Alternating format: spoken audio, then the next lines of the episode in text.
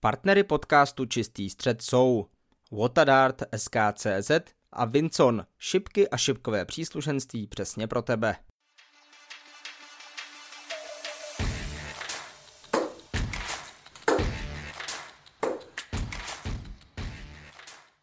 Krásný dobrý den všem posluchačům podcastu Čistý střed. Zdravíme vás dnes ve třech u velkého preview turnaje, který běžně obepíná vánoční svátky a pro šipkaře je mnohem důležitější než vánoční pohádky. Mistrovství seta je před námi a jak jsme slibovali, tak společně se mnou tady sedí jak Karel Jirák, tak taky komentátor Nova Sport Radek Šulc. Pánové, hezký večer a hezké kuropění přeji.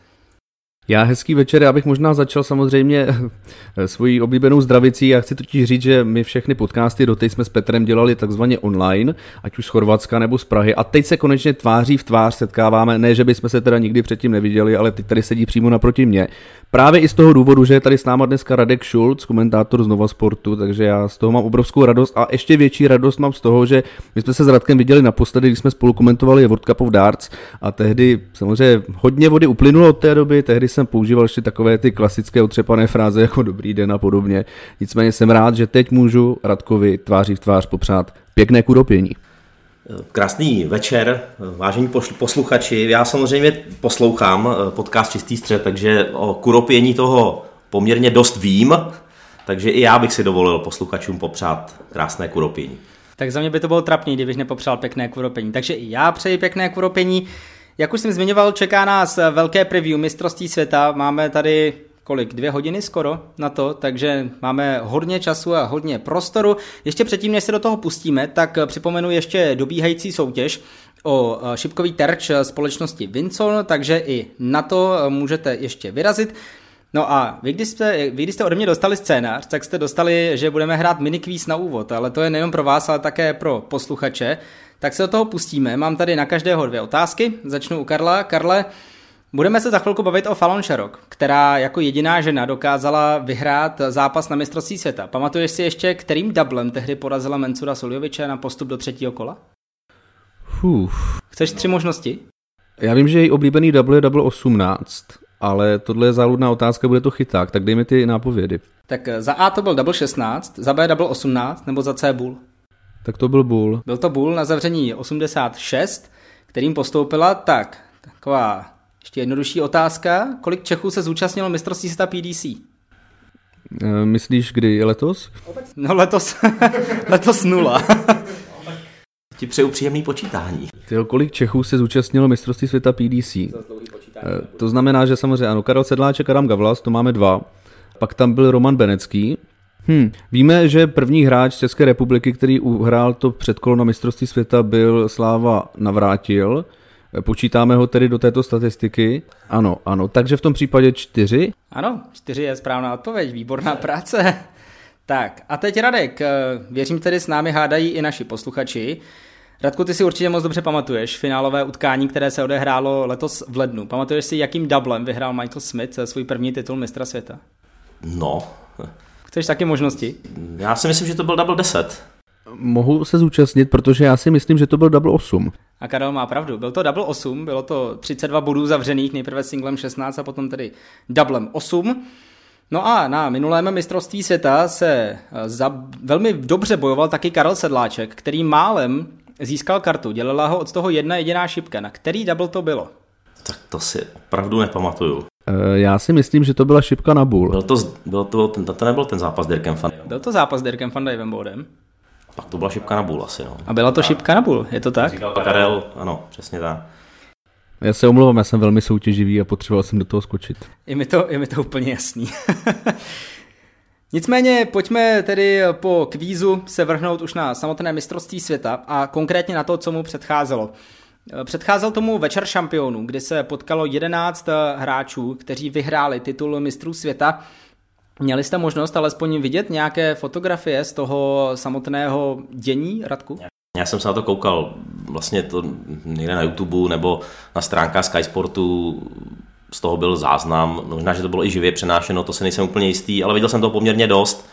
A bylo to poměrně zajímavé setkání, hráči vzpomínali a pak samozřejmě ten samotný los, kdy tedy Phil Taylor společně s prvním mistrem světa PDC Denisem Pristlem losovali to osudí, tak to bylo to, byl to velmi zajímavý večer. Já jsem viděl tedy pouze ty fotografie na sociálních sítích. My jsme tady právě zmiňovali, že Phil Taylor byl tím, který losoval mistrovství PDC a Určitě to pro něj bylo velmi emotivní. Je to hráč, který 14krát světový šampionát vyhrál, buď tedy v Circus Tavern nebo potom v Alexandra Pelis. Určitě to bylo velmi zajímavé i pro samotné fanoušky, pro které to je velká legenda. Jak jste vnímali vůbec to, že právě Phil Taylor se zhostil té role a vylosoval turnaj? Radku. Já si myslím, oni organizátoři PDC už dlouho přemlouvali Fela Taylora, aby se nějak podílel na mistrovství světa po tom jeho konci, po tom jeho finálovém zápasu s Robem Crossem, kdy ukončil kariéru.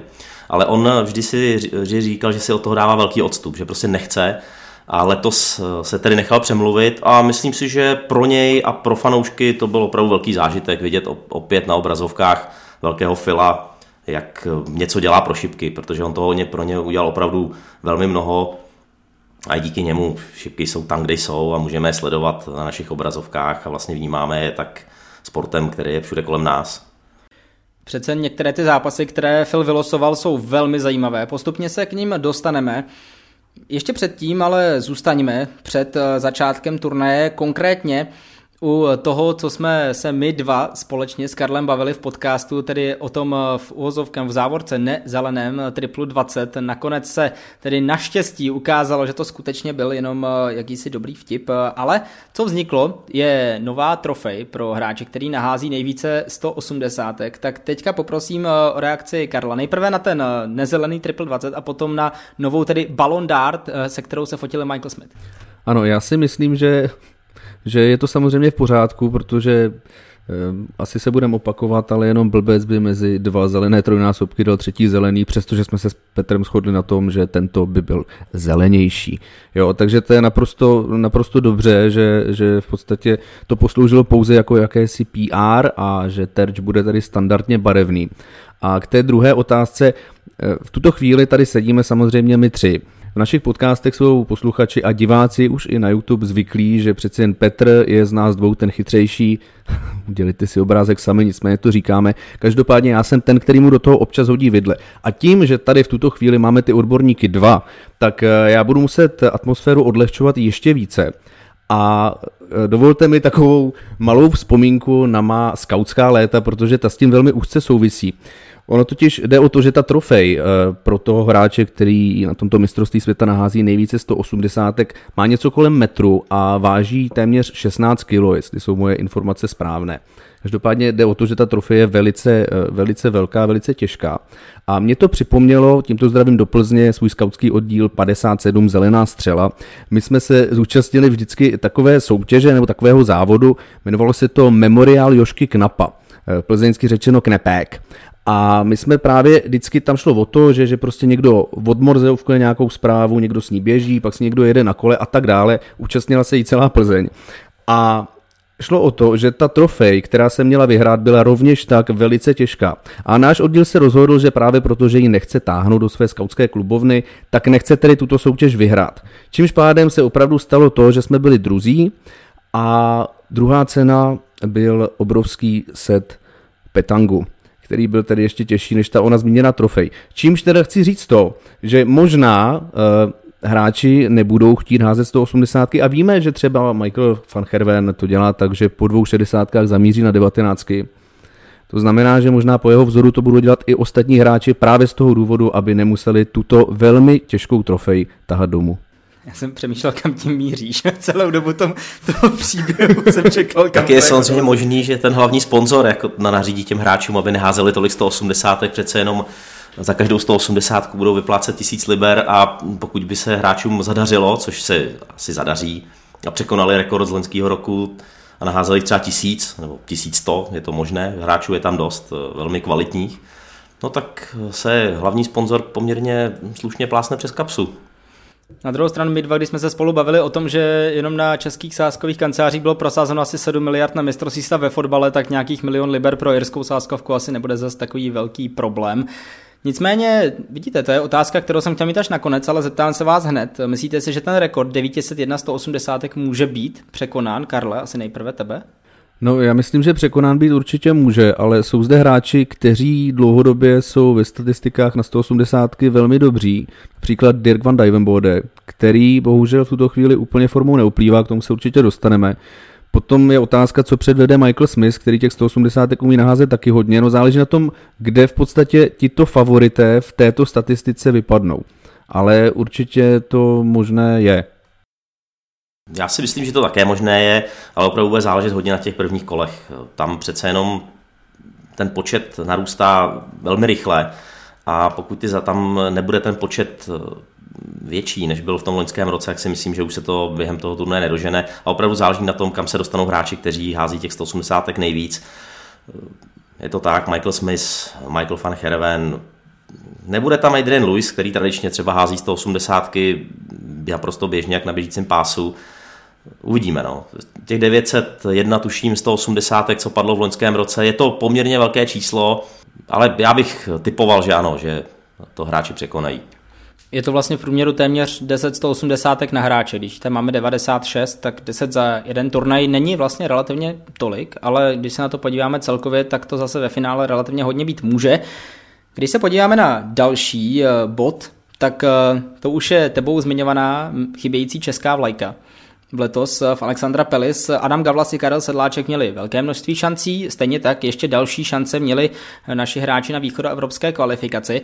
Já už jsem si postěžoval, že za mě to byla velká blbost eh, zvát hráče, kteří drží kartu, ale asi bych se na to rád zeptal i někoho dalšího mimo náš podcast. Radko, jak ty si vnímal to, že Krištof Kčuk a Karel Sedláček mohli hrát i v Budapešti východoevropskou No, myslím si, že ty pravidla PDC by potřeba je trošku upravit, nebo by se měli nad tím organizátoři trošku zamyslet. Tohle pravidlo osobně mně se taky prostě nelíbí. Je to velké znevýhodnění těch ostatních hráčů, kteří kartu nemají, objíždí spousty turnajů a pak prostě na tom jednom pro ně důležitém turnaji prostě přijedou hráči, kteří jsou držiteli karet, eh, co si budeme povídat, oni přece jenom za ten rok toho odehrají mnohem více, jsou vyhranější. No a podle toho to taky letos dopadlo. Prostě Krištof přišel, vyhrál naprosto jednoznačně a vlastně úplně bezkonkurenčně postoupil. Takže za mě, za mě to je špatně. Prostě hra, držitelé karet by měli mít svoji kvalifikaci, tak jak ji měli konec konců. A, a to, že jsou do 64. místa, to není podle mě argument pro to, aby eh, tu kvalifikaci mohli hrát, v podstatě tu amatérskou kvalifikaci v vozovkách. Takže v podstatě jsme se na tom shodli všichni tři, což jsem ve finále rád. Věřím tomu, že i naši posluchači jsou podobného názoru. Když ještě zůstanu u českých šipkařů, tak eh, můžeme neustále pozorovat nějaký trend v zestupní českých šipek, protože když se ohledneme za tou sezónou, byla tam eh, rozhodně některá místa, která stojí za zmínku, ať už to byl tedy eh, Adam Gavlas a jeho UK Open Development Tour, vítěz sedlák na Challenge Tour a potom i vítězství, jedno, aspoň to jedno první historické vítězství na World Cup of Darts, tak stagnujeme, jdeme nahoru, nebo to mistrovství ukázalo, že zase ten trend může jít směrem dolů? Myslím si, že letošní rok ukazuje trošku stagnaci těch českých šipek. Ne samozřejmě na té širší úrovni, tam se pořád, je pořád více talentů, ale ta úplná špička letos trošku otupěla hroty, bych tak řekl.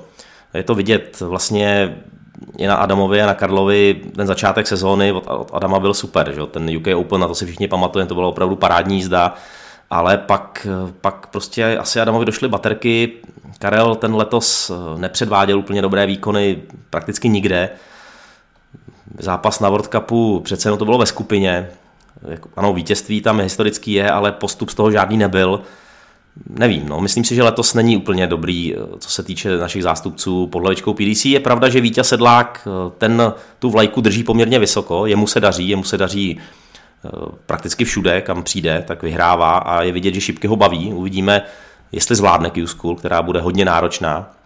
No, to je přece jen trošku jiná soutěž. A pokud zvládne Q-School vyhraje kartu, tak si myslím, že Vítě by mohl něco předvést. Určitě ten potenciál tam je. Nemůže se ale stát, že nám vítěz spadne do podobného, já nechci říct, eh, nostalgického módu, protože skutečně Karel Sedláček přišel velmi skvěle hrál v roce 2022, ale rok 2023 ho nenašel ve vůbec dobré formě. No těžko říct, uvidíme. Jako samozřejmě Vítě po té kartě už prahne docela dlouho a myslím si, že udělá naprosté maximum pro to, aby aby předvedl ty nejlepší šipky, jako nám to právě ukázal. A nemusíme ani mluvit o Challenge Tour, ale třeba s jakou samozřejmostí v podstatě vyhrál ten Nova Sport Open a další další turnaje. Vlastně ani na Czech Openu pod hlavičkou WDF se mu nedařilo špatně. Takže já doufám, že Vítě bude svoji formu neustále zvyšovat. A doufejme, že kromě Q-School úspěšného uvidíme pak na PDC a samozřejmě nejlépe i na mistrovství světa, až se tady za rok znovu sejdeme, abychom mohli povídat o něco veseleji.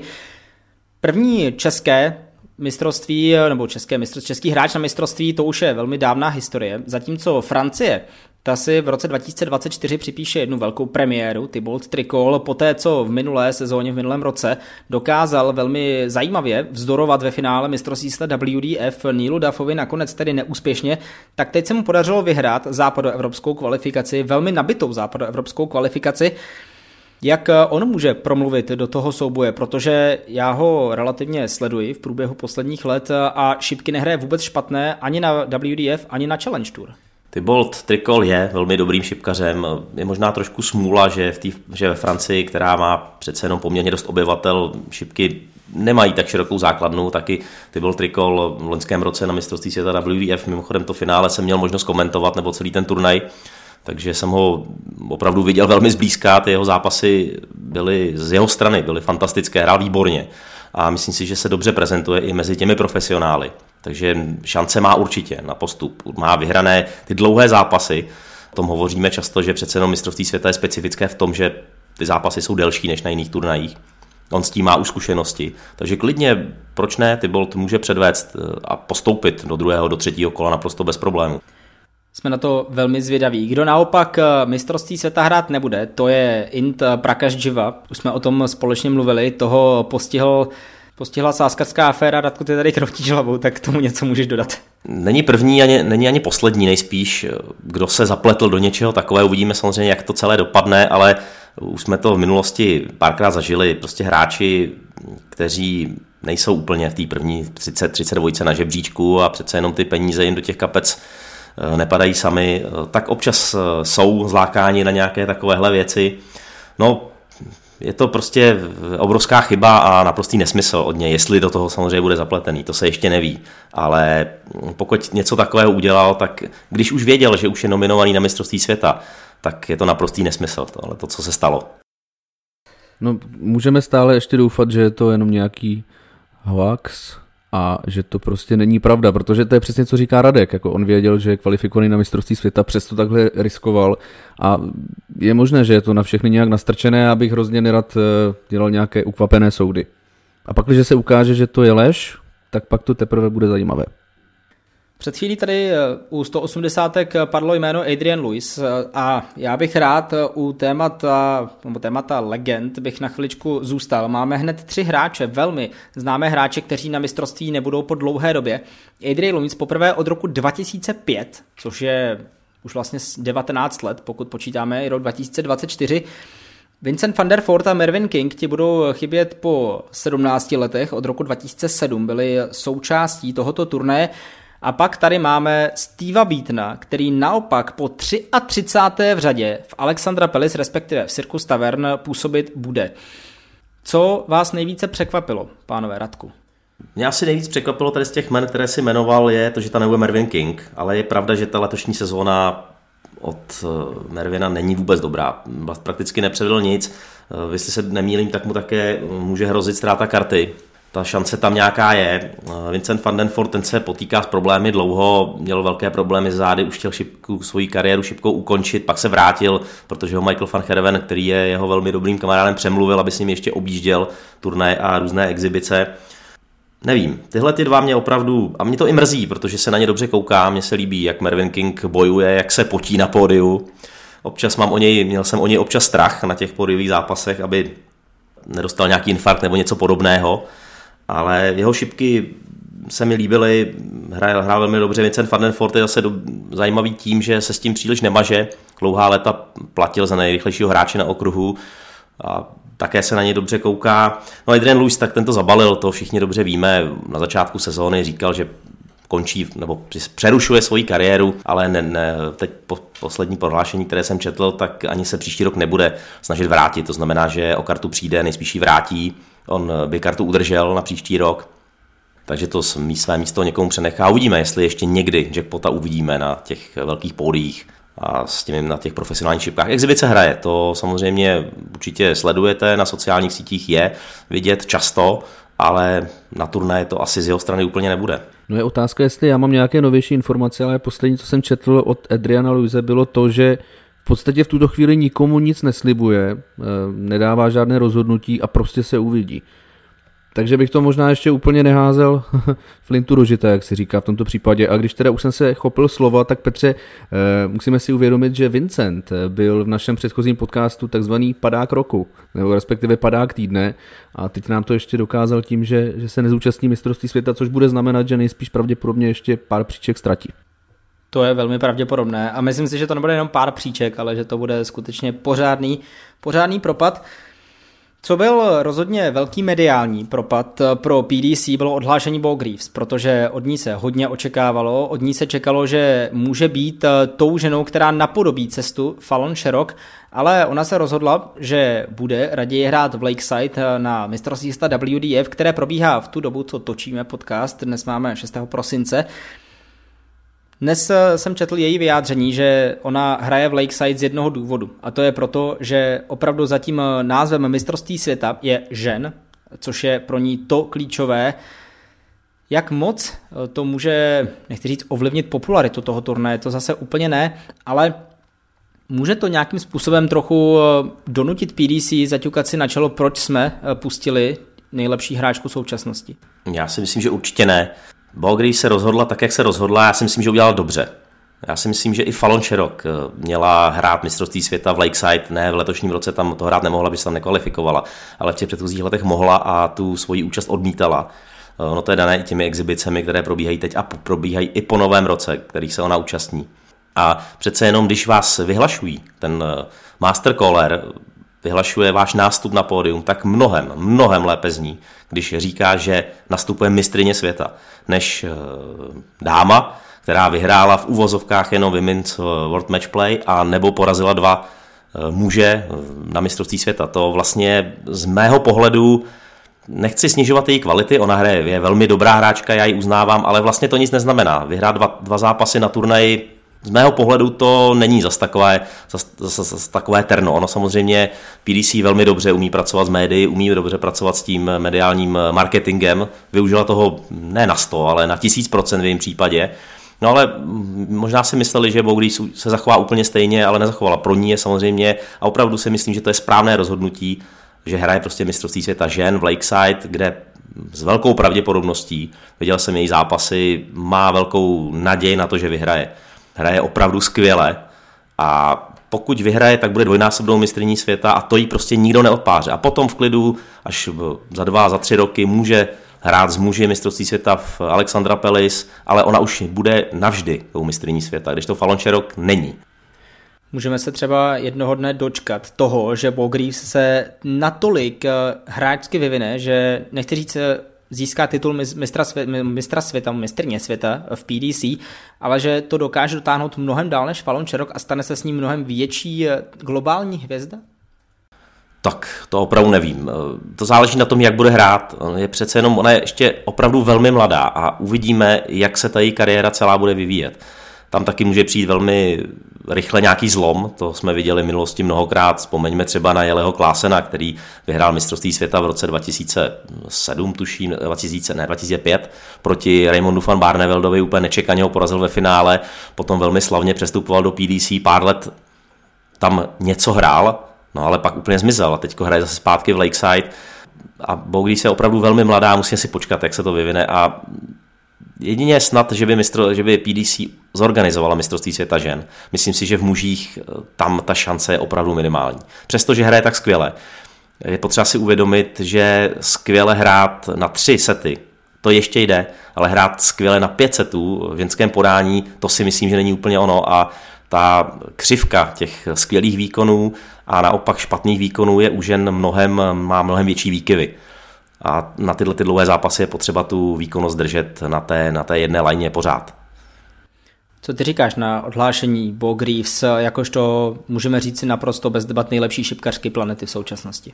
No my už jsme o tom spolu hovořili, Petře, a já jsem jenom řekl, že v podstatě PDC si to zavinila sama tím, že hráčům neumožňuje účastnit se eh, mistrovství světa jak PDC, tak WDF, což uh, myslím si upřímně, že PDC vůbec nečekala, že může tato situace nastat, že by jim prostě Bogris řekla, já to hrát nebudu. A to se stalo, na druhou stranu se uvolnilo místo pro jinou ženu, a hold je to tak, jak to je, no, ale myslím si, že pro PDC i pro diváky PDC je to velká škoda. Já si teda myslím ještě, že do toho vstoupilo to, že nakonec WDF se rozhodlo ten turnaj uspořádat eh, vlastně na začátku prosince před mistrovstvím světa. Myslím si, že kdyby eh, WDF nechala ten termín lednový, tak by PDC k tomuto kroku nepřistoupila. Že by těm hráčům vlastně nedala možnost si vybrat, nebo respektive dala, dala jim možnost, že si musí vybrat. Je pravda, že minulý rok, když se to hrálo v Dubnu, tak tehdy PDC dovolila ještě hrát držitelům karet eh, z TQ School v roce 2022, turnaj WDF, takže těžko říct, co se změnilo v myšlení. Loni to bylo tak, že ale už tu účast měli zajištění ty hráči, kteří hráli ještě v tom loňském roce. To znamená, že od ledna do toho dubna už se nemohli kvalifikovat, už byli kvalifikovaní. To znamená, že ty hráči, kteří hráli Q-School, už měli jistou účast v Lakeside a tak jim to prostě PDC umožnila. No, letos to bylo samozřejmě trošku jinak ne, nebylo to podle mě úplně šťastné rozhodnutí od PDC tohle. No, no těch šťastných rozhodnutí v poslední době nebylo tolik, ale od toho bych se radši držel dál. Než se dostaneme k samotnému turnaji po celé půl hodině povídání, tak eh, si pojďme asi představit, eh, Koho můžeme čekat eh, jakožto nejžhavějšího kandidáta na zisk trofeje Sida Vedla? Určitě se musíme dívat do první čtveřice, tedy Michael Smith, Michael van Herven, Luke Humphries a Peter Wright. Samozřejmě musíme zahrnout i Gervina Price, možná ještě i Nathana Espinola. Já jsem eh, nedávno slyšel, myslím, že to bylo včera nebo dnes, eh, jsem poslouchal eh, nějaká vyjádření hráčů. Michael Smith říkal, že 15 až 20 jmen, která mohou získat titul mistra světa, ale kde vy osobně vidíte, vidíte ještě vůbec někoho jiného z těch šesti men, které jsem zmiňoval, že by mohl získat titul mistra světa? Gary Anderson? No tak jestli můžu začít, tak já bych si moc přál, aby získal titul Gary Anderson, anebo James Wade. Eh, tito dva hráči patří mezi mé oblíbené a myslím si, že Jamesi Wadeovi by do té jeho bohaté sbírky ten titul opravdu velmi slušel. Ale nevím, u, u ne, nevím, to pro něj mistrovství světa je poměrně zakletý turnaj. Gary Anderson má skvělou formu letos, konec konců vede tabulky v průměrech naházených za poslední 12 měsíců, je jako jedničkou v téhle, v disciplíně, pokud to můžeme takhle říct. Takže ta jeho šance je určitě větší a on také, tuším, je nějaký pátý, šestý hráč podle sáskových kanceláří na zisk titulu, což je eh, na to, že je vlastně 21. po mistrovství světa, pokud by nevyhrál, bude 27. světovou, tak to je opravdu vysoké, vysoké místo podle bookmakerů. No jinak si myslím, že opravdu ten největší favorit zejde z dvojice Michael van Herven a Luke Humphries. Eh, Luke Humphries má opravdu skvělou formu a pokud předvede to, co předváděl doteď, tak ta jeho vlajka bude na konci hodně vysoko. Hm, já bych jenom doplnil Radka, který mi teď vzal slova z úst. Ano, přesně tak. Ty si Petře zmínil čtyři jména, ale podle sáskových kanceláří je Gary Anderson hned na tom pátém místě. A pak, když nám předvede ty šipky, které nám sice nepředvedl v tom posledním turnaji, ale tak nějak se stabilně drží kolem nějakého svého standardu a já mu stále věřím, že stoupá Petře, ty jsi stále skeptický, ale myslím si, že je to určitě velmi možné. A pakliže si nalije živou vodu Josh Rock, tak by i on mohl překvapit. Otázka je, jak zvládne ty dlouhé zápasy. Přesně to, o čem jsme tady mluvili. Ale určitě se mnou budete souhlasit, když řeknu, že Gary Anderson a Alexandra Pellis to je nerozlučná dvojice. Opravdu, i když Gary Anderson hrál špatně kdykoliv v průběhu toho roku, tak potom najednou na severu Londýna ožil neuvěřitelným způsobem a letos to asi nebude výjimkou. Ještě předtím, než tedy půjdeme na první kolo, tak eh, kdo může být největším překvapením toho turnaje? Za mě může velmi zajímavě se dostat nahoru Steven Bunting, který měl velmi dobrý závěr sezóny a i v loni v Alexandra Pelis nehrál vůbec špatně. Tak Bunting samozřejmě hraje velmi dobře, po tom, co trošku přidal na váze svým šipkám, zdá se, že aspoň mě se zdá, že ta jeho hra šla opravdu hodně nahoru, takže ten může být černým koněm turnaje úplně bez problému. Kdo také hraje velmi dobře, je Dave Chisnall, letos přece jenom pár titulů získal. Když u něj si nejsem úplně jistý, kdyby postoupil do nějakého čtvrtfinále, semifinále, jestli zvládne ten důležitý zápas. Ale klidně bez problémů může postoupit takhle daleko na turnaji. Takže Bunting, Chisnall určitě. Počkejme ještě třeba na Damona Hetu, který pokud zvládne a udrží tu svoji hru na té vyšší úrovni, kterou umí předvádět, tak také může dojít turnajem hodně daleko. No já jsem si tady udělal takového pavouka, kterého jsem hledal po všech serverech, nakonec jsem si ho namaloval ručně, pánové se mi tady za to trošku posmívají, vy to nevidíte, já to vidím. Takže teď se dívám do svého pavouka a kdo může také za mě lehce překvapit, by mohl být Luke Littler. No a možná se znovu vracíme k tématu dlouhých zápasů, ale já bych s tím počkal, protože to máme dále připraveno.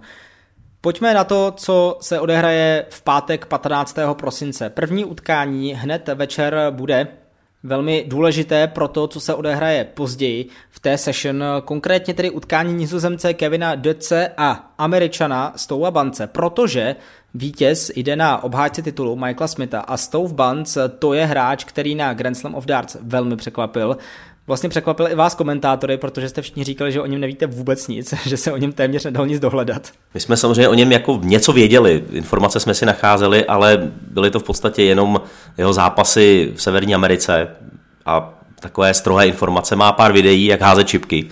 A to bylo tak všechno, co jsme našli. Viděli jsme, že je extravagantní a že si z té hry na pódích nic nedělá. Což předvedl, hrál naprosto uvolněně. On tedy samozřejmě říkal, že se celý klepal v těch rozhovorech, ale rozhodně to nebylo vidět na terči. Eh, házel šedesátky, vysoké náhoze, vysoké závěry, opravdu hrál výborně. A myslím si, že tu náladu na Grand Slamu hodně pozvedl. Hrál prostě výborně.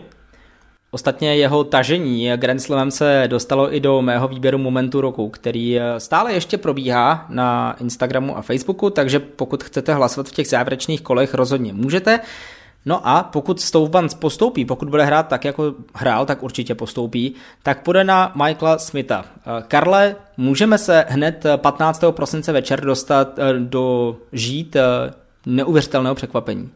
No já si myslím pak, že nám Michael Smith bude předvádět tu hru, kterou předvádí poslední cca měsíc, dva, měsíc dva, protože tam to opravdu nic pěkného nebylo tak se toho dočkat můžeme. A jestli se nepletu, tak eh, v případě, že by Stoubans vyhrál, tuším, čtyři zápasy, tak by automaticky získal kartu.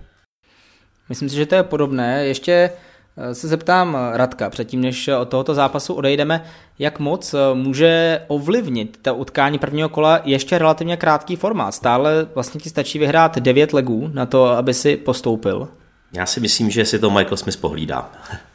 Ale je pravda, že pokud samozřejmě budete hrát ten nejkratší formát, to znamená, že všechny tři sety vyhrajete 3-0, tak je to 9 legů, tam je to hratelné, ale myslím si, že opravdu Bully Boy si ten zápas pohlídá, ať už postoupí Kevin nebo Stou, to je úplně jedno. Prostě vyhraje a postoupí. A to je můj názor. Neumím si představit. Je pravda, že na druhou stranu být v roli obhájce titulu je poměrně náročná věc. Michael Smith v téhle roli bude poprvé. A to také samozřejmě bude, bude míchat kartami. Uvidíme, počkáme si, ale já si myslím, že Michael Smith to ustojí a ať už bude hrát s Kevinem Doucem nebo s Touem Bancem, že to zvládne. Já jenom přemýšlím nad jednou otázkou, zeptám se tě Radku. Právě řekl si obhájce titulu. Eh, je to tak, on obhajuje titul z loňského roku, nicméně neobhajuje ho eh, v rámci žebříčku Order of Merit. Jaký mezi tím v podstatě může být rozdíl? Protože furt půl milionu liber a ztráta pozic je asi přeci jen větší zodpovědnost, než to, že já jsem to loni vyhrál, vyhraju to letos znova. Já si úplně myslím, že hráči na tohle to prostě nemohou myslet, ty nejlepší. Musí tohle prostě vytěsnit za každou cenu, nemůžou myslet na peníze, potom prostě by na tom pódiu nic nepředvedli. Kdyby za nima stál ten strašák, že já teď prostě musím vyhrát ten zápas, jinak přijdu opozice na žebříčku, takhle se to prostě hrát nedá a ti hráči se opravdu od toho musí odprostit. A myslím si, že ano, asi možná narážíš na to, že Peter Wright obhajuje prostě půl milionu liber, je to, je to opravdu velká darda, je to hodně peněz. Propad žebříčkem, pokud ne, nezvládne zápasy, bude veliký ale prostě ten hráč na to nesmí myslet. Musí se o to oprostit. Mně šlo možná spíš o to, že Michael Smith v tuto chvíli nemá pocit, že obhajuje v podstatě to vítězství. No ale obhajuje titul, ono to přináší samozřejmě spousty i peněz mimo, mimo ty price money. Jo. Ono prostě jste zváni na exibice, dáváte televizní rozhovory, vaše cena na trhu stoupá, dostáváte víc peněz za reklamu, prostě je mistr světa, a byl mistr světa, uvidíme, jestli to zvládne obhájit. Myslím si, že i marketingově je to pro ty hráče velmi důležité. A pokud zvládne obhájit, tak těch hráčů, kteří obhájili titul, není mnoho. A zařadil by se do opravdu velmi vybrané společnosti.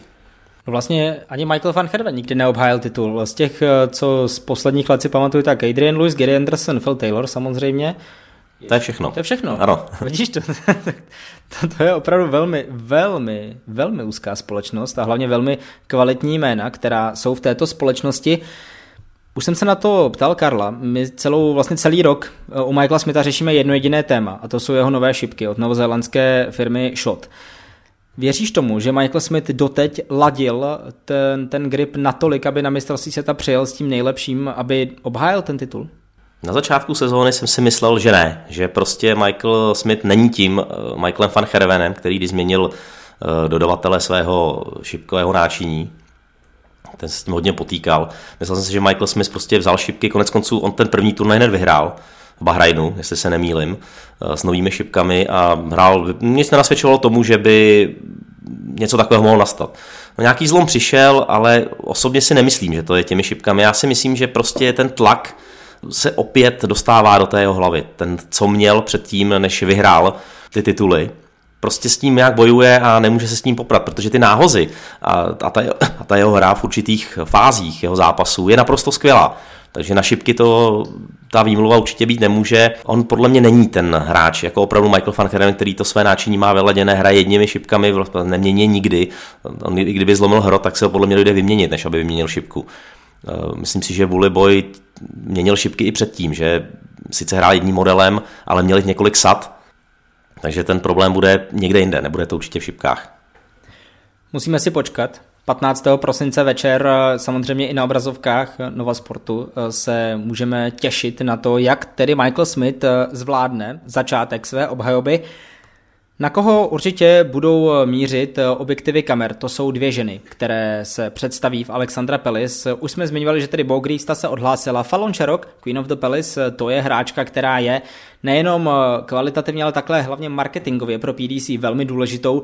A spolu s ní bude Mikuru Suzuki, když jsem se díval na los, tak upřímně si myslím, že mají velmi náročné soupeře, obě dvě. Fallon Cherok ta bude hrát s Germanem Vatimenou, který předvedl velmi dobrý výkon na Players Championship Finals.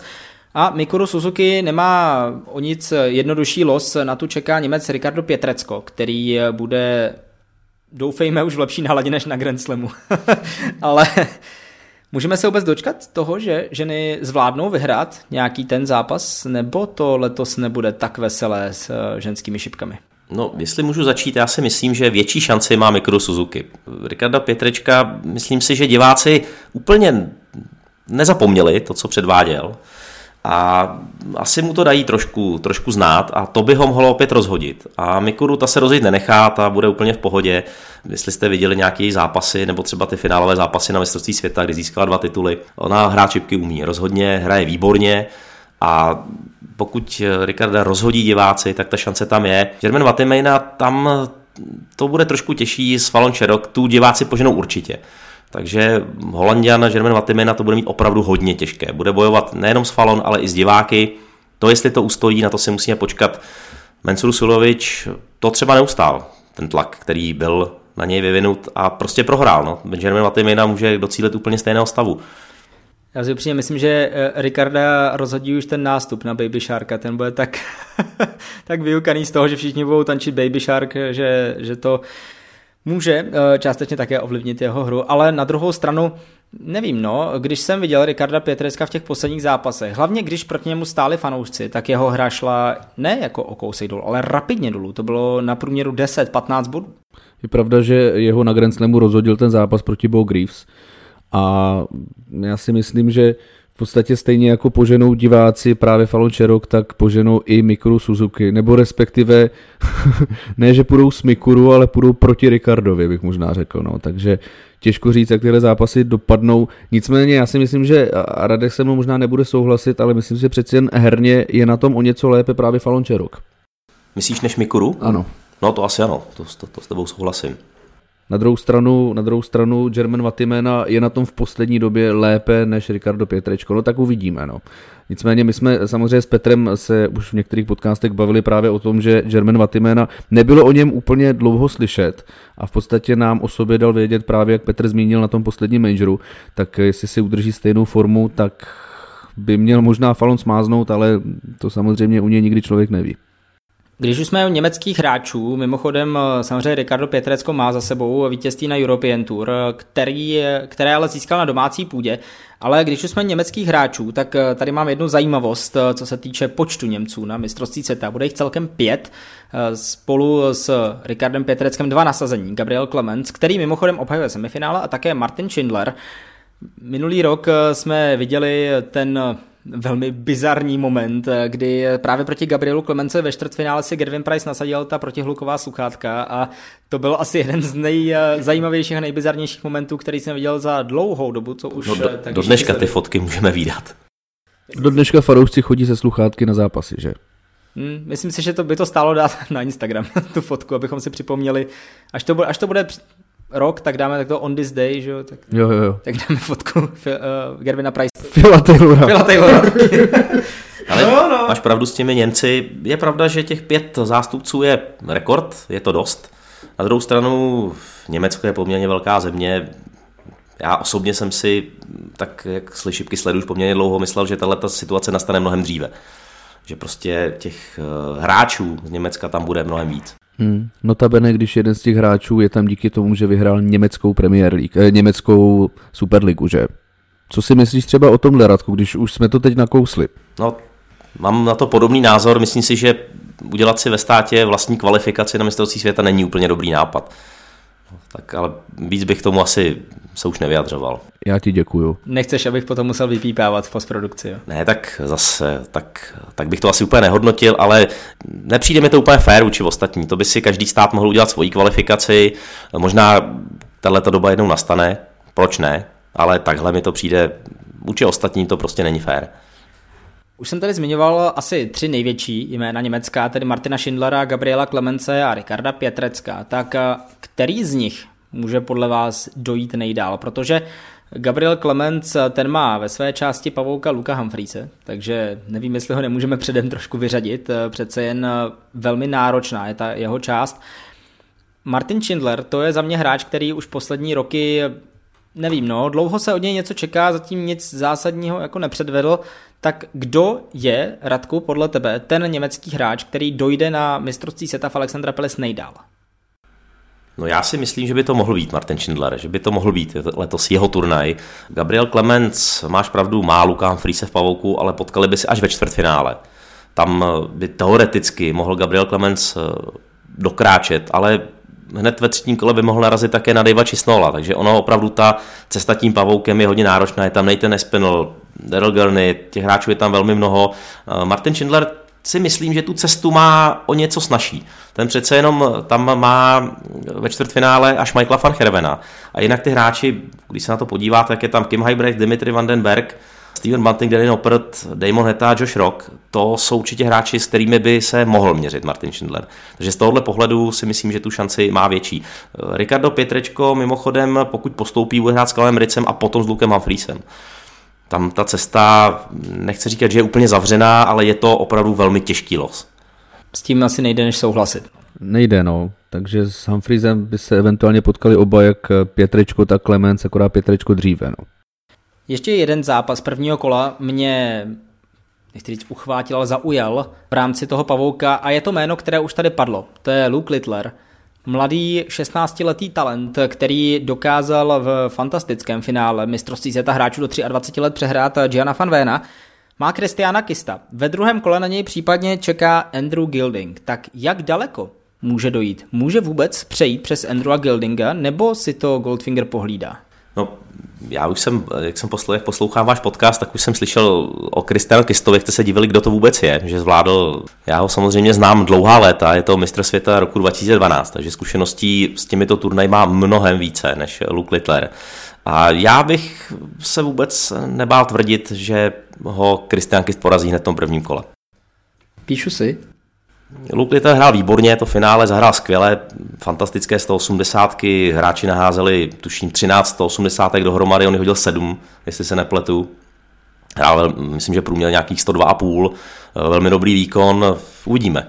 Počkáme si, já na druhou stranu jsem koukal na poslední zápasy Kristina Kistaty nebyly úplně tak dobré v tom posledních, během posledních třech měsíců. Nejlépe hrál někdy na konci prázdnin, tuším. Ale zkušenosti s těmito dlouhými zápasy a z světa jich má prostě mnohem více a já bych mu skoro věřil. Christian Kist se dostal do finále jednoho z turnajů Players Championship. Nicméně Radku, pakliže by přes něj Luke Littler eh, došel až k tomu Gildingovi, co tam soudíš, že by se mohlo stát v případě zápasu Gilding-Littler? Tam bude hodně záležet na tom, jestli si eh, Luke umí poradit s tím tempem Andrew Gildinga. Spousty hráčů si s tím poradit prostě nedokáže.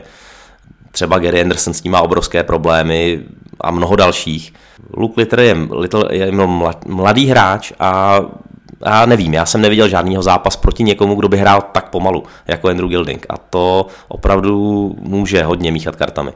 Já jsem sice ten zápas neviděl osobně, ale skrz Dart Connect, protože eh, Luke Littler, Littler se potkal ve čtvrtém kole UK Open letošního roku s Adamem Gavlasem a myslím si, že tamto tempo bych eh, klidně mohl nazvat ještě pomalejší než u Andrewa Gildinga a jak už všichni víme, tak Adam ten zápas vyhrál. Takže otázka, jak dobře se za těch kolik 9 měsíců dokázal Luke Littler poradit s tím tempem. Navíc na té modus Super Series také narazil na pomalejší hráče. Těžko říct, jak ty osobně to vidíš, Karle. Dokáže tedy Luke Littler porazit Kristiana Kista? No to je právě ono, to jsem chtěl říct, že Luke Littler za poslední dobu nazbíral obrovské zkušenosti právě na těch moduskách, kde nám předváděl různé heroické výkony, kde opravdu zavíral čísla způsobem José de Souza a podobně a myslím, že tam lámal nějaké rekordy. Já osobně jsem si tady napsal, že Luke Littler by mohl eventuálně porazit klidně i Jamesa Vadea, pak, když se sejde s formou. Takže, takže uvidíme. A myslím si, že minimálně osmi finále by klidně s trochou střízlivého rozumu uhrát mohl. Počkáme si na to, jak dopadne vůbec to první kolo, které Luka Littlera čeká teď už vlastně za několik málo dní. Do Alexandra Pelis se šipkaři sedou skutečně už za nějaký týden a půl. A my se na to všichni velmi těšíme. Na co jsme zároveň velmi zvědaví, je to, co už tady taky padlo, na Petra Wrighta, hráče, který eh, spadne na minimálně sedmé místo žebříčku. Teď je v tom live žebříčku právě sedmý. A mám tady otázku, která není mi úplně příjemná klást, protože Peter Wright je velké jméno. Radku může v případě neúspěchu přijít o místo v Premier League? Já si také myslím, že bude hodně záležet na tom, jestli Peter bude chtít hrát Premier League. On přece jenom si uvědomuje, že je hodně citlivý na svoji rodinu. A pokud jeho manželka bude mít ještě nějaké problémy zdravotní, tak prostě Peter klidně může tu svoji účast Premier League odmítnout, i když to místo mít bude jisté. Já si myslím, že mu bude určitě nabídnuto, i pokud neuspěje na mistrovství světa. On je prostě obrovskou osobností, nechystá se do důchodu, takže si myslím, že prostě divokou kartu dostane, ale je otázka, jestli ji přijme. Tak tohle jsme v minulosti už párkrát viděli, uvidíme. No, pokud ta situace nastane, počkáme si. Já si myslím, že Peter by neměl chybět v Premier League, alespoň ještě ten příští rok. Formu má, pár turnajů letos vyhrál, ukázal, že šipky stále hrát umí, konec konců na konci sezóny European Championship to jenom podtrhl, takže ta forma tam je, major získal. Takže si myslím, že naprosto bez problémů by si PDC obhájila jeho účast Premier League. Tam by se určitě o ničem nediskutovalo a asi by si to i zasloužil. Já nemohu než souhlasit se slovy Radka Šulce. Takže ty osobně si myslíš, že někdy by, kdyby Peter Wright vypadl třeba ve druhém kole, tak eh, by nebyla ohrožena ta jeho účast? Já si myslím, že PDC už nám předvedla, že tak co si budeme povídat, prostě jde o nějaké PR. Peter Wright je jednou ze dvou největších osobností ve světě šipek, si troufám říct. Takže přesně jak to říkali kolegové komentátoři, jakmile nikdo nesleduje šipky, tak eh, stejně řekne, je tam ten plešatý a ten s tím kohoutem, takže už jenom z těchto propagačních důvodů tam Peter Wright bude, i kdyby podle mě ztratil kartu. Jo, viděli jsme, že PDC tam umí pozvat hráče, o kterých bychom se to opravdu jako nedomnívali, že, že se to stane, takže, takže tak. Možná ještě přeskočím kousek právě do budoucnosti, protože ta letošní Premier League se Petru Wrightovi vůbec nepovedla. Ten začátek byl velmi špatný. Může i to ho trochu nahlodat, eh, že si řekne, tyjo, nebylo to dneska, nebo nebylo to tenhle rok úplně ono, samozřejmě bylo to výrazně ovlivněno zdravím jeho manželky. Může to být jeden z těch důvodů, proč by případně Peter Wright mohl odmítnout eh, to místo? To já si myslím, že ne. Já si myslím, že opravdu bude záležet na tom, jak, jakou bude mít rodinnou pohodu. On je opravdu, znovu se budu opakovat, on je na to velmi citlivý, konec konců ve všech rozhovorech o tom hovoří, Prostě on potřebuje naprostou pohodu doma, pak je schopný předvádět skvělé výkony u terče. Pokud tyhle dvě věci nastanou, to znamená, že ta pohoda bude, tak eh, si myslím, že to určitě neodmítne. Ale pokud eh, neobhájí body, spadne na to sedmé místo na žebříčku, nebude to úplně v pohodě doma, bude mu nabídnuto místo v té Premier League, tak si myslím, že klidně může nastat to, že Peter odmítne. Přece jenom je to velmi náročný, je to velmi dlouhá soutěž. Těch čtvrtků, které tam ten hráč musí strávit, je velmi mnoho. Není to tak, jak tomu bývalo v minulých letech, že vlastně pokud nepostoupil hrát do té druhé fáze, tak odehrál nějakých 8, jenom 8 čtvrtků. Teď musí odehrát celý ten turnaj. Je to opravdu velmi dlouhé a pokud Peter sám cítit, bude cítit to, že není v úplné do, dobré, dobré pohodě, tak si myslím, že klidně odmítnout může. Počkáme si na to po mistrovství světa. Mimochodem letos je jasné, že Premier League nebude hrát vítěz Masters, tedy toho v roce 2024, protože první večer je naplánovaný před tímto turnajem, takže si musíme počkat, jaká bude ta osmička a myslím si, že my dva minimálně si na to ještě sedneme někdy před eh, koncem mistrovství světa a probereme to v našem podcastu. Co rozhodně probereme v našem podcastu bude první a druhé kolo, které se odehraje do Vánoc a já tady na vás mám typovačku. Od eh, vás dvou já potom taky přidám své číslo kolik hráčů, kteří jsou nasazení z té 32, vypadne ve druhém kole? Já si myslím, že klidně 10. Já bych se nebál čísla 16. Ne, teď jsem tak jako střelil od boku. Já jsem nechtěl, já jsem doufal, že, že Radek řekne nějaké nižší číslo. Říká 10, já, já říkám 7. Dobře, tak já taky budu věřit nasazeným hráčům a řeknu, že jich nepostoupí 6. Takže taky si to odepíšu a potkáme se, nevím jestli na štědrý den, možná těsně po něm. místo, místo pohádek si budeme znovu povídat o šipkách, což je samozřejmě něco, co nás baví mnohem více. Když se přesuneme za 26. prosinec, konkrétně tedy za svátky, konkrétně do 27. prosince, kdy se začne hrát třetí kolo, Vybral jsem tady několik potenciálních zápasů, pokud samozřejmě půjde všechno tak, jak má. Velké derby UK Open eh, se tehdy tím proslavil, že se tomu říkalo El Clasico. Peter Wright, Raymond van Barneveld. Velký zápas, který nás může čekat, eh, ale zase na druhou stranu oba neoplývají žádnou super formou. Může se vůbec stát, že se tito dva potkají v tom třetím kole, Radku? No na to si opravdu musíme počkat. Ano, Peter Wright, Raymond van Barneveld určitě marketingově velmi zajímavý zápas, ale je to fakt strašně daleko. A i Raymond van Barneveld, i Peter Wright, ten závěr sezóny, tedy samozřejmě pominu ten titul na European Championship od Petra, nebylo to úplně dobré z jejich šipek. A nejsem si úplně jistý, jestli na sebe narazí. Já tady ve svém grafickém pavouku mám znázorněno, že tento zápas se opravdu uskuteční, protože přeci jen eh, na Petra Wrighta by případně čekal buď Jim Williams eh, nebo, nebo Japonec Madhu, pardon, uh, Int, No to je jedno, každopádně mám to tak, že postoupí Williams, vyhraje Wright. Je to a... reprezentant Guajany. Ano, děkuji. A na uh, Barnevelda čeká někdo z dvojice Šaganský Kantele, což si myslím, že by v podstatě Barnevelce mohl hecnout a, a zvládnout to. Takže já v tento zápas věřím a říkám, mám ho tady i napsán, že se uskuteční. Jaký zápas by se také mohl uskutečnit? A na to se zeptám asi převážně Karla, protože my dva jsme o tom hodně mluvili, to byl Dirk van Dijvenbode, který má stále ještě, nebo uvidíme, jestli má ještě stále problémy s pravým ramenem, kterého hodně limitovali v závěru sezóny a narazil by na Garyho Andersona, zde si myslím, že pokud rádi sázíte, tak sázka na větší počet 180 se rozhodně vyplatí, protože minimálně Gary Anderson jich nasází neuvěřitelné množství. Dokáže tedy Dirk van Dijvenbode dát dohromady to rameno podle tebe, Karle, nebo to nestihne a vůbec se nedostane do souboje s létajícím skotem? Já si upřímně troufám říct, že v žádném případě. A pak, když by se to tak nějakým nedopatřením stalo, tak ho Gary Anderson naprosto rozseká. No, tak je potřeba se koukat na to první kolo. Tam je Keegan Brown a Boris Krčmár. Z toho vzejde soupeř pro Dirka van Dijvenbodeho a pokud Dirk nebude to rameno mít úplně v pořádku, a tak je jde o to, kdy ho dostal do pořádku, nebo jestli ho vůbec dostane a kolik bude mít naházeno. Ono to opravdu na tom hodně záleží. Takže by možná Dirk ani nemusel postoupit, i kdyby byl v pořádku to se klidně může stát. No a potom opravdu bude velmi záležet na tom, jestli postoupí Simon Whitlock eh, s Paulo Nebridou, i když si myslím, že Filipínce porazí, tak eh, si myslím, že to bude velmi zajímavý zápas eh, druhého kola. Gary Anderson, Simon Whitlock, to může být tahák pro všechny. Já tady ve svém grafickém pavouku opět mám třetí kolo Anderson Krčmar. Tak ale tak ty seš zaujatý, když byl v Chorvatsku. Ne, já jsem konspirátor hlavně, takže... My jsme ještě dneska neměli konspirační okénko, ale ono se to moc no, nehodí. Já to dělám za všechny, jestli si toho nevšim, tak já tady konspiruju už od začátku. Pravda, že my asi konspirujeme s těmi výsledkama pořád. Nicméně, co nebude rozhodně zajímavé utkání, ale také třaskavé utkání. To může být duel Michaela van Hervena a Kima Hebrechce, protože jestli se tito dva potkají, tak to bude jako pecka, si myslím, protože to, co předvedl Kim Heybrechts proti Gervinu Priceovi na posledním eh, turnaji, ukázalo, že on se na ty nejlepší umí velmi dobře nahecovat.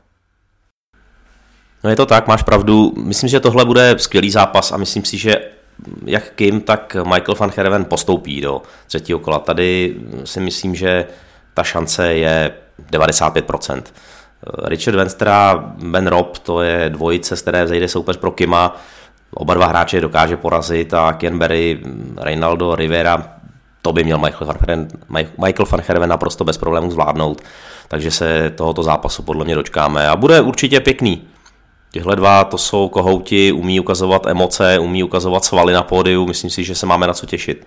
Nutno říct, že Kim se samozřejmě hecnul, ale dost mu pomohl právě Gervin Price s průměrem 85, což si myslím, že úplně Michael van Herven mu nepředvede. Je pravda, ale co sledujeme dlouhodobě u Kima Hebrechce, že on vždycky na ty nejlepší uměl zahrát skvělé šipky a je pravda, že čtyři vítězné sety už jsou relativně hodně, takže tam si to asi Michael van Herven pohlídá. Ostatně ty už si o tom Radku mluvil, že právě Michael van Herven a Luke Humphreys, což bude mimochodem semifinálová dvojice, potenciální semifinálová dvojice, tak z ní by podle tebe měl vzejít eh, pozdější mistr světa. Mám tady ještě tři duely, které chci proletět jenom tak v rychlosti. Ross Smith, Chris Doby, tam si myslím, že se také můžeme dočkat velmi dobrého zápasu. Damon Heta, Josh Rock, tam bude asi hodně záležet na aktuální formě a i Joe Cullen, toho podle mě trochu zapomínáme společně s Ryanem Serlem, ani jednou dnes nezazněla ta jména a Zrovna Ryan Searle ten ukázal, že šipky hrát umí a v podstatě v posledních dvou turnajích ho zastavil jenom Luke Humphreys, který ho velmi pravděpodobně zastaví i na mistrovství světa případně. No tak máš pravdu, Ryan Searle a Joe Cullen jsou také určitě v tom výběru toho širšího výběru těch favoritů. Myslím si, že dojdou do nějakého třetího kola, do čtvrtfinále, klidně to je možné, naprosto bez problémů, ale na titul bych je úplně netypoval. Ten závěr sezóny vyšel samozřejmě lépe Ryanu Sedlemu, ten hrál pro skvěle, potrhl to tou devítkou, naprosto fantastický výkon. Joe Cullen, ten nám vlastně na závěr sezóny toho moc nepředvedl, ani, ne, ani nemohl. Uvidíme, no, jak, jak se poperou s mistrovstvím světa letos. Já jsem zatím tato jména, která ty si zmínil, Petře, opomíjel trošku záměrně a já ještě nechám chvilku otevřené svoje konspirační okénko, protože moje čtveřice těch postupujících do semifinále je Herven, Humphreys, Doby a Anderson. Tímž pádem jsem ty ostatní zatím nezmiňoval a myslím si, že to tak eh, může být s velkou pravděpodobností. Já mám pocit, že dneska nemáš konspirační okénko, ale nějaké dvoupatrové okno, protože to už je velmi, velmi. Francouzský okno Možná, právě. no. Ve třetím kole mě ještě zaujala jedna věc a to je, že ve čtvrté části, ve čtvrté čtvrtině pavouka máme šest nasazených angličanů. Tak uh, společně s nimi je tam ještě tedy Daryl Garni a Gabriel Clemens. Jednoslovná odpověď. Uh, uvidíme čtvrté kolo čistě v anglické režii, Radku? Já si myslím, že Gabriel Clemens bude mezi, uh, mezi tou čtyřkou v tom čtvrtém kole, té spodní části pavouka. Děkuji za jednoslovnou odpověď, to je jak s politikem. Chci jednoslovnou odpověď, dostanu celou větu. Karle, co ty? Čtvrté kolo, já si to musím spočítat, na 2, 3, 4. Já bych tam přeci jen viděl Van Véna. I tobě děkuji za jednoslovnou odpověď, ano ne. Nicméně, no proč jsi zvolil zrovna Gianna Van Véna, protože to mě celkem překvapilo. Když jsem sledoval, když jsem posílal ten pavouk, eh, tak proč se rozhodl zrovna pro něj? Protože v podstatě narážíme na podobný scénář jako u Luka Littlera s těmi delšími zápasy. Máš eh, velkou pravdu, nicméně eh, Van Ven pak, že by to šlo podle mých představ, tak narazí na Gabriela Klemence ve druhém kole, který, jak známo, se také umí rozsypat a na rozdíl od, od toho Schindlera mám pocit, že nehraje až tak úplně konzistentně a co se týče Diva Čiznula, tak eh, ten nám toho zas až tolik také nepředvedl a to by byl jeho případný soupeř v kole třetím. Přesuneme se do čtvrtého kola, už jsme tady zmiňovali u tebe, Karla, že máš tam Gianna van Vena, ale my se ke čtvrtému kolu k osmi finále dostáváme po více než hodině povídání, takže suverénně nejdelší podcast, to už nic nezmění, ani kdybychom to teďka ukončili. Fakt ti děkujeme, Radku, jako. Nemáte za co. s tím počítali, no, tak v pořádku. Nicméně může se nám stát, že se potkají dva Smithové, Michael a Ross, i když bych spíše asi sázel na Krise Dobyho. A když se podívám na souboj Michael Smith, případně Chris Doby nebo Ross Smith, tak já osobně už tady vidím pro Bully Boye stopku. V případě a je mi vlastně jedno, jestli se potká s Rossem Smithem nebo Chrisem Dobym. A na co se osobně velmi těším, pokud to vyjde tak, jak má, bude souboj Gervina Price a Garyho Andersona, protože to by mohl být duel, který řekl bych, přepíše celé to mistrovství vzhůru nohama a stane se takovým eh, headlinerem celého toho šampionátu. Hezké slovíčko, mohl bys to ještě zopakovat. Headliner. Headlinerem. No nicméně na, na mistrovství světa jsme již tento zápas viděli právě v roce, kdy opanoval tento turnaj Gervin Price finále právě porazil Garyho Andersona. Nicméně my jsme právě i v našich podcastech už řešili, jak pěkný souboj by byl právě mezi Garym Andersonem a Lukem Humphreysem, což si myslím, že by byl ještě větší highlight než zmiňovaný Price Anderson a v současné situaci já si troufám říct, že by spíše vyhrál letající Scott než Iceman. No tak my, fanoušci Garyho Andersona, v to doufáme, samozřejmě. Eh, ale byl by to určitě rozhodně zajímavý zápas. Ale těch Proměných je tam ještě mnoho, když eh, ta cesta Garyna Price je mnohem snažší do toho čtvrtého kola, kde by v případě mohl narazit na Garyho Andersona. Gary to, ten to má trošku těžší. Já si myslím, že hned Simon Whitlock bude pro něj poměrně slušný oříšek. Já teda doufám, že Simon Whitlock porazí Paolo Nebridu.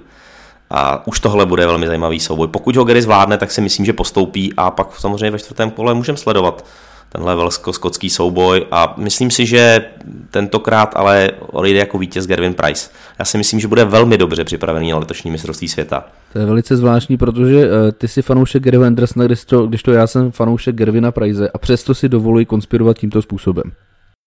Já si myslím, že letos Gervin může všechny překvapit. Tak uh, máme to tady zaznamenané, což znamená, že se potkáme 4. ledna a řekneme ti, jak moc Gervin někoho překvapil nebo nepřekvapil. On teda může překvapit i tak, že vypadne ve druhém kole. Ano, on může překvapit i sám sebe, přesně tak. To je pravda, že to téma sebe sama hodně zmiňovali šipkaři, jak Michael van Herven, tak Michael Smith a vlastně i Gervin Price říkali, že jediný hráč, který je dokáže porazit, jsou oni sami. Což eh, je vyjádření, které no minimálně u Michaela van Hervena je takové typické, že dokáže porazit jen on sám sebe. Hele, tohle já říkám ve třetí lize furt, že prohrávám zápasy sám se sebou, je to prostě pravda, no. No, my doufáme, že vy neprohráváte souboj s námi jako naši posluchači, že nás eh, stále posloucháte a jste nám věrní na sociálních sítích, nejenom tedy mých, ale i Instagramu Karel Jirák. Eh, já už to musím říkat, protože jinak bys mě po něm vyprovodil někde. Ne, ne, ne, jenom teda, když zase odlehčím trošku situaci, protože ty si vybral spoustu highlightů z uplynulé sezóny, ale například eh, si nevybral jako možnost do své soutěže, to už prozrazuji dopředu, možnost Karel Jirák porazil Vítu Sedláka jeho vlastními šipkami, čímž kontumačně vyhrál Nova Sport Open, že, nebo další třeba Adam Gavlas si přidal Karla Jiráka na Instagramu mezi blízké přátele. Jo, a to jsou prostě šipkové momenty, které ty tam vůbec nezmiňuješ, Petře. Tak to je na tobě, aby si udělal vlastní anketu a tam si tohle to můžeš dát. Já si ji udělám. Není problém. Do konce roku 2023 se právě odehraje to čtvrté kolo, potom závěr turnaje 1., 2. a 3. ledna. Tak eh, na co se asi nejvíce těšit, eh, protože vy máte před sebou eh, oba ty pavouky, tak kdybyste si měli vybrat jeden z těch potenciálních zápasů, které jsme tady eh, říkali, nebo které ty máš, Karle, ve svém vyplněném pavouku, tak který byste zvolili? No pravděpodobně tedy ten Luke Humphreys, Michael van Herven. No to už bude po novém roce. Do nového roku. Mě. Mně by se líbil Čistno s Klemencem, to by mohl být dobrý zápas. Ten úplně ten spodní. To třetí kolo a pak samozřejmě prvního bych si přál, aby hrál Peter Wright a Gary Anderson, ale to je hodně daleko. Ha, a Petře, a teď tě překvapím, protože já bych si třeba například přál, aby jsme viděli ve finále Iana Whitea nebo Rickyho Evance, což se samozřejmě nestane, ale kdyby se to stalo, bylo by to hezký. Nicméně, eh, jak jsi se ptal, tak odpovím tě na otázku. Těším se na zápas mezi Michaelem van Kervénem a Stevenem Bountingem. To by mohlo být velmi dobré utkání a já jsem ho tady chvilku měl napsané, ale myslím si, že u toho čtvrtého kola už jsme zůstali dostatečně dlouho a zde už se skutečně bavíme o tom, co by teoreticky mohlo být, takže od toho bych eh, už nějakým způsobem upustil. Pojďme do závěrečného bloku, co se týče Pavouka, tedy do čtvrtfinále, semifinále a finále. jak moc se v těchto fázích už může ukázat ta zkušenost, protože se hraje na 5, na 6 a na 7 vítězných setů a tady to není jenom o tom vydržet, ale v podstatě se nenechat ani rozhodit těmi pauzami, protože pauz, které jsou už od čtvrtfinále, je tuším 4-5 minimálně za zápas a kolikrát jsme už v šipkových zápasech viděli, že hráči přišli po té reklamní přestávce a hráli velmi špatně. Mimochodem jednou Daryl Garny to měl proto, že si na toaletě zranil loket, když trefil futra. Mm-hmm. A Michael Smith si záměrně zdomil ruku, že? Záměrně. Mm-hmm. To, tuším, nevím, který zápas to byl, Radek Šulc mi nejspíš doplní. Myslím, že to bylo mistrovství světa? Ano, bylo to na mistrovství světa, to nebylo úplně záměrně, on prostě praštil do zdi a byl naš, tak naštvaný z té své hry, až prostě praštil do zdi a pak se vracel s tím, že měl poraněnou ruku. No. Takže ano, to, i to se může stát, ale máš Petře pravdu naprostou, že v tom závěru těch turnajů od toho čtvrtého kola, kdy se hraje na čtyři vítězné sety, tak ty zápasy opravdu velmi dlouhé, jsou tam velmi dlouhé pauzy, pauzy po prvním setu, pak po, po druhém setu a pak po, po každých dvou setech. Je prostě potřeba se s tím poprat a myslím si, že tam rozhodují ty zkušenosti. To vyukané mládí to těžko ustojí tady ty situace. A navíc ještě jsou tam Určitě hrajou velkou roli diváci, kteří vycítí, když se vám nedaří, nebo naopak vycítí, když se vám daří, mohou, mohou vás podpořit a rozhodují ty zkušenosti, že myslím si, že od toho čtvrtfinále dál už tam budou samá známá jména. Přesto se zeptám, můžeme se dočkat v roce 2024 situace, že podobně jako byl letos stále ještě Gabriel Clemens v semifinále, můžeme někoho podobně překvapivého vidět i na začátku příštího roku? Tak asi samozřejmě můžeme, tak překvapení nastávají, v minulosti jsme jich měli několik, vzpomeňme na Kirka Sheparda třeba, který, který se dostal do finále mistrovství světa jako kvalifikant, což do dneška je rekord, jestli se nepletu, toho kdy nenasazený hráč a vůbec kvalifikant, do jaké fáze turné se dostal, takže překvapení je možné, ale úplně si nejsem jistý, jestli to nastane letošní rok. Já ti jednoslovně odpovím ano, je to možné. To jsou tři slova. Čtyři. Ano, Čtyři, no vidíš. Nevadí, ale je to furt lepší, než to bylo před chvilkou. Nicméně máme za sebou schrnutí turnaje. Myslím si, že přestože jsme si povídali přes hodinu, tak eh, to bylo celou dobu naplněné informacemi, naplněné zajímavostmi, ale abychom to pěkně ukončili, já jsem kdysi dávno v některých jiných rozhovorech říkal, že nerad typuji, ale přidám se k vám. Jedno jméno. Začnu u Karla, kdo vyhraje letošní mistrovství světa, tedy, pardon, příští rok mistrovství světa už. Luke Humphries. Gary Anderson. Já se přidám tedy na závěr, já říkám Michael van Herven. Takže eh, to jsou eh, tři jména, doufám, že i vy si společně s námi typnete. Ostatně nám to můžete napsat buď do komentářů na YouTube, nebo do diskuze na Spotify.